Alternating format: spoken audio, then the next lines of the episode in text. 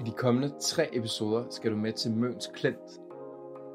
Her ligger et geologisk museum fyldt op med sten, kridt, rav, dinosaurer og en gletsjerbiograf. Men under overfladen er museet langt mere end blot et center for formidling. I de næste tre episoder skal du høre nogle af de spændende naturhistoriske fortællinger, museet rummer, men du skal også med i kulissen bag udstillingsområdet. Museet er med til at skabe grøn vækst på Møn, og Niels, der er direktør på museet, har lovet at tage sin tur med rundt og fortælle os en ting eller to om dinosaurer, geologiske processer og hans visioner for grøn udvikling på Møn, og hvordan den gamle klint kan bruges til bæredygtig regional udvikling.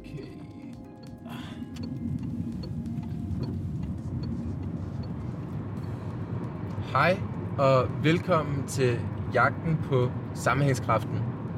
Mit navn det er Mathias Sakov, og med mig i bilen er min søster Ida, som lige nu holder mikrofonen, og øh, som i dag er med som fotograf og mikrofonholder.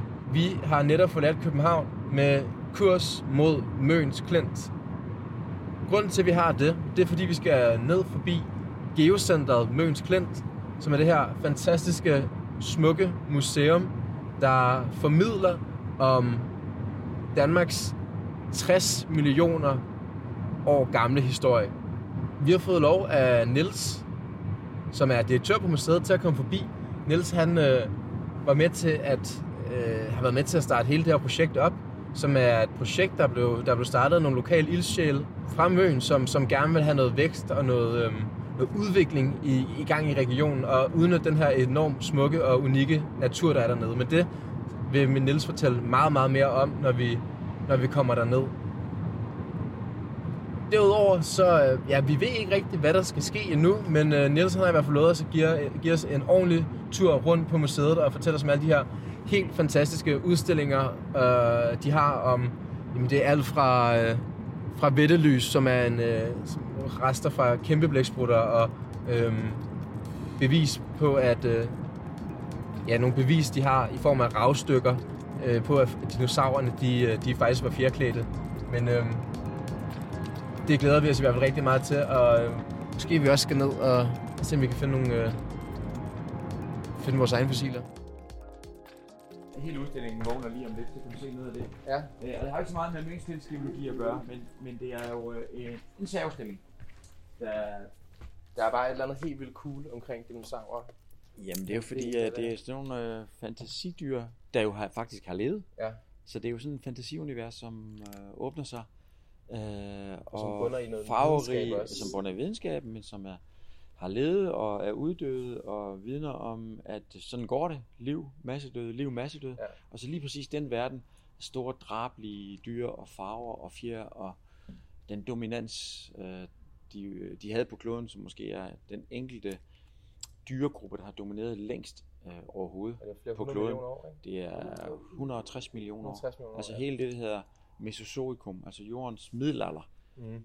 Øh, Trias, Jura og Kridt, det er cirka 160 millioner. Der Det styrede de det hele, ikke? Indtil de For, For, cirka øh, 60 millioner år ja, siden. 65,2 millioner år siden, ja, der får de øh, de en slag i hovedet. hovedet, Ja. øh, og så, så slutter det ligesom. Og så gik jordens øh, vulkaner helt amok, og der, ja, ja. der øh, Så var der gang i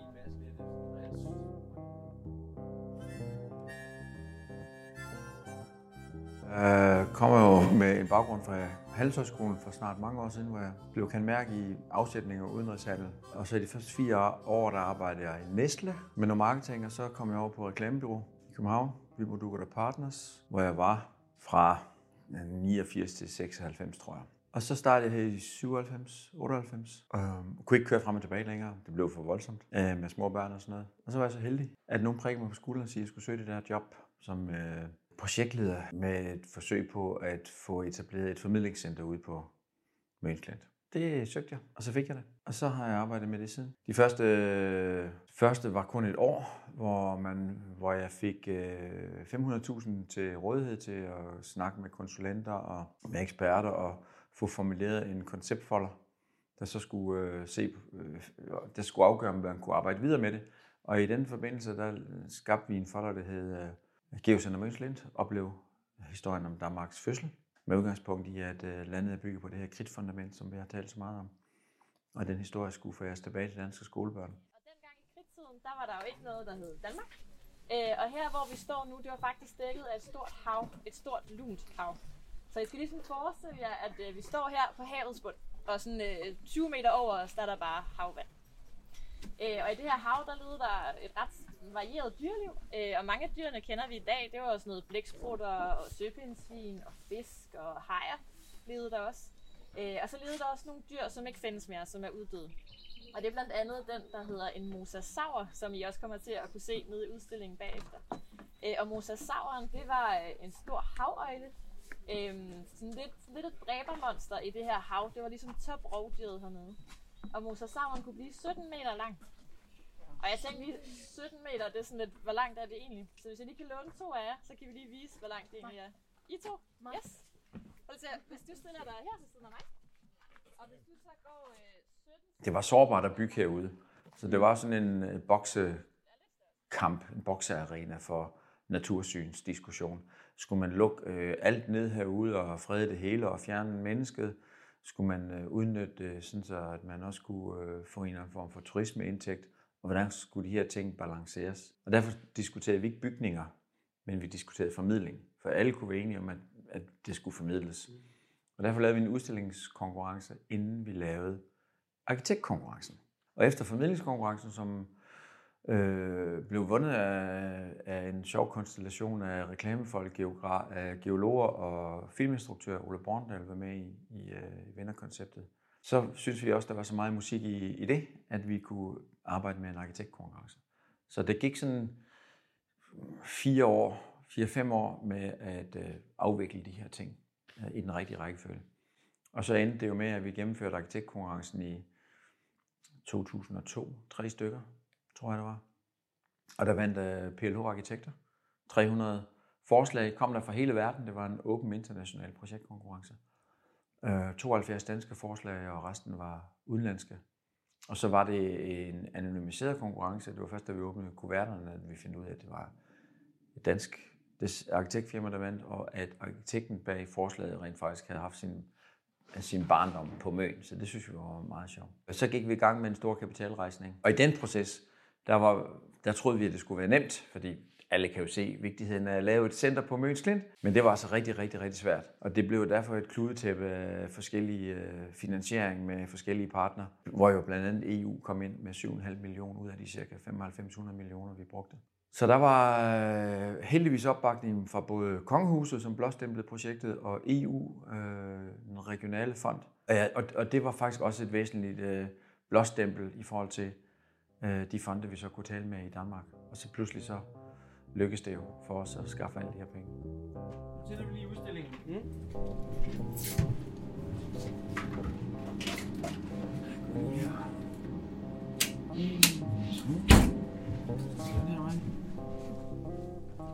Er udstilling.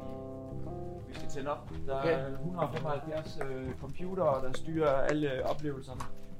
Og det er jo, hvis du bare skal holde styr på din egen computer, kan det være problematisk.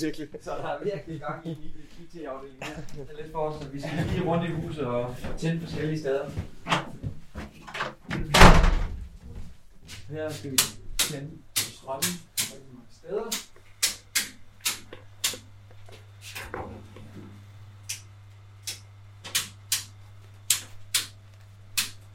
Vi har overordnet 4-5 udstillinger. Ja, vi har hovedudstillingen om Danmarks øh, geologiske fødsel, så har vi en rav og en flint og en dinosaur. Og, og Danekræ udstilling, øh, altså de her specielle fossiler øh, i samarbejde med det Naturhistoriske Museum. Ja. Har vi lånt de ypperligste fossiler fra kridtiden. Okay. Det er ikke den, der er, er det den, der også hedder Vettelys Expo, World Nej, Expo? det er World, Vettelys World Expo. Det er en øh, udstilling, der handler om, øh, om vettelys. Ikke kun Okay. den fra Mønslind, men øh, som øh, dyregruppe.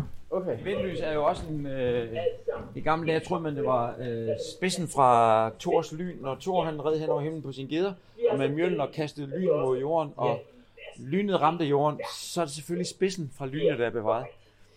Og der er det jo, at øh, savnene opstår, fordi man ikke har en videnskabelig forklaring. Øh, og den, det spil kører jo stadigvæk hele tiden. Videnskaben udvikler sig jo hele tiden, ikke? og så forsøger man med videnskab at forklare. Og i gamle dage, der var det bare røvhistorier, der forklarede det. Ja, klar. Men nu ved vi jo, at vættelyse, som I kan prøve se her, vættelyse er jo ikke spidsen af et lyn. Det troede man for øvrigt både i Tyskland og i, i okay. øh, England, fordi på tysk, der hedder en øh, vættelys en Donnerkeile, og på, øh, på engelsk er det Thunderbolt. Men I kan se, den sidder jo her. Det er bagenden af blæksprutten. Min baggrund er jo anderledes. Det er jo ikke, jeg er jo ikke geolog eller naturvidenskabelig uddannet. Jeg er afsætning, konceptmager, øh, og det var der åbenbart brug for. Og så er det jo den opgave, man så har, det er jo at sammensætte de forskellige arbejdsgrupper, der så kan øh, supplere det, man selv mangler. Og det er jo helt faggrundlaget, jeg jo ikke vidst noget som helst om. Men det har, man, det har jeg også efterhånden lært noget om også, ikke? Men, men det har været sådan lidt atypisk øh, indgang. Så det er ikke øh, en geolog, der har bygget centret. Det er meget overrasket over, faktisk. Nu har vi Ja. gået rundt her i et par timer, ikke? Ja. og der er jo ikke et element i udstillingen, du ikke kan komme en uddybende forklaring omkring. Nej, men det er jo fordi, at jeg har gået her i mange år og samlet støv. så nej, det selvfølgelig samler man det vigtigste op undervejs. Det er klart. Det bliver man nødt til. Men du har ikke altid haft en interesse i det naturvidenskabelige, eller er den kommet med... med øh... Det var sådan set mere turistindgangsvinklen og forretningen, som tiltrak mig i forhold til det naturvidenskabelige. Og det her er jo ikke et statsanerkendt museum. Det- Det er også en forretning, der skal drives. Det er museerne selvfølgelig også. Men der er ingen statstilskud øh, til det her center. Så det var den forretningsmæssige del, der, der drev mig ind i det. Og så må det jo samle op på det, øh, der skal til for i øvrigt at, at bestride sådan et job. Og der hører det naturfaglige grundlag jo så med. Og det har jeg jo haft rigtig lang tid til at sætte mig ind i. Men jeg havde ikke kunne, jeg havde ikke kunne lade sig gøre, uden at der er et væld af opbakning fra alle mulige lokale fagfolk og lokale ildsjæle og sådan noget. Så vi er jo en hel gruppe, der har været med til at, at realisere det her projekt. Ja, hvordan startede det egentlig? Altså, fordi nu snakkede vi lidt om, før vi begyndte at optage, at det her i de sidste altså 200-300 år har været et turistpunkt i Danmark. Det har tiltrukket folk fra, fra altså både internationale turister, men også mange fremtrædende danske malere og har igennem tiden besøgt det område. Mm. Men så er det ligesom om, at der har været en, en nogle skift i udviklingen siden da. Ja, altså det startede jo øh, for, for mere end 100 år siden, øh, 150 år siden måske, øh, med de lokale besøgte området. Og derfor var der sådan en lille ruf, øh, nærmest en lille hytte, som kunne servicere de lokale. Øh, og, og så var det jo opmærksomhed øh, på Møns Klint, også i forhold til alle guldaldermalerne.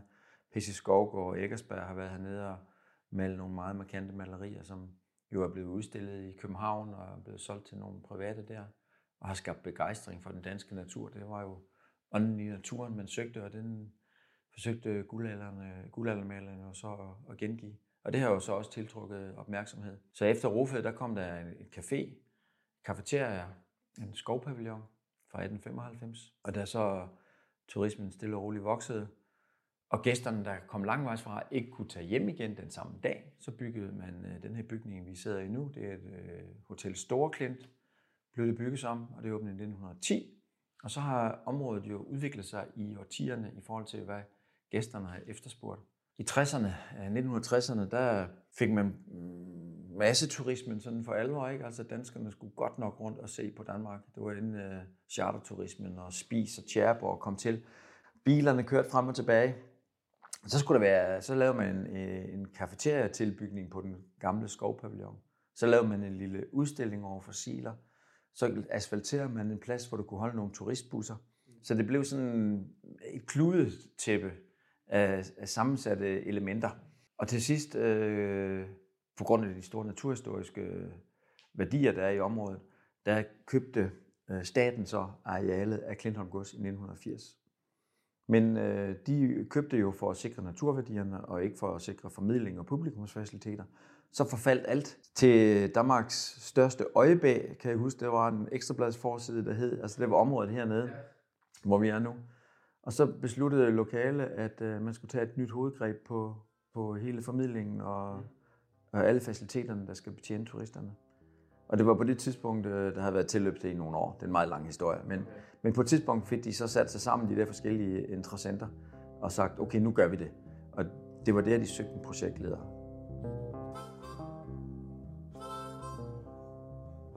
Du har lyttet til den første af i alt tre episoder om Niels Natop, Møns Klint og Geocenteret. I næste episode kan du høre nogle af de tusind overvejelser og idéer, der er tænkt ind i museets arkitektur og udstillinger. Arkitekturen og udstillingerne spiller nemlig sammen for at styrke centrets formidling.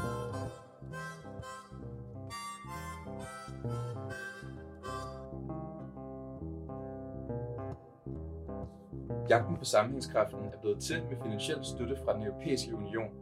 Vi her i Nyt Europa er ene ansvarlige for indholdet, og indholdet er ikke nødvendigvis et udtryk for den europæiske unions synspunkter.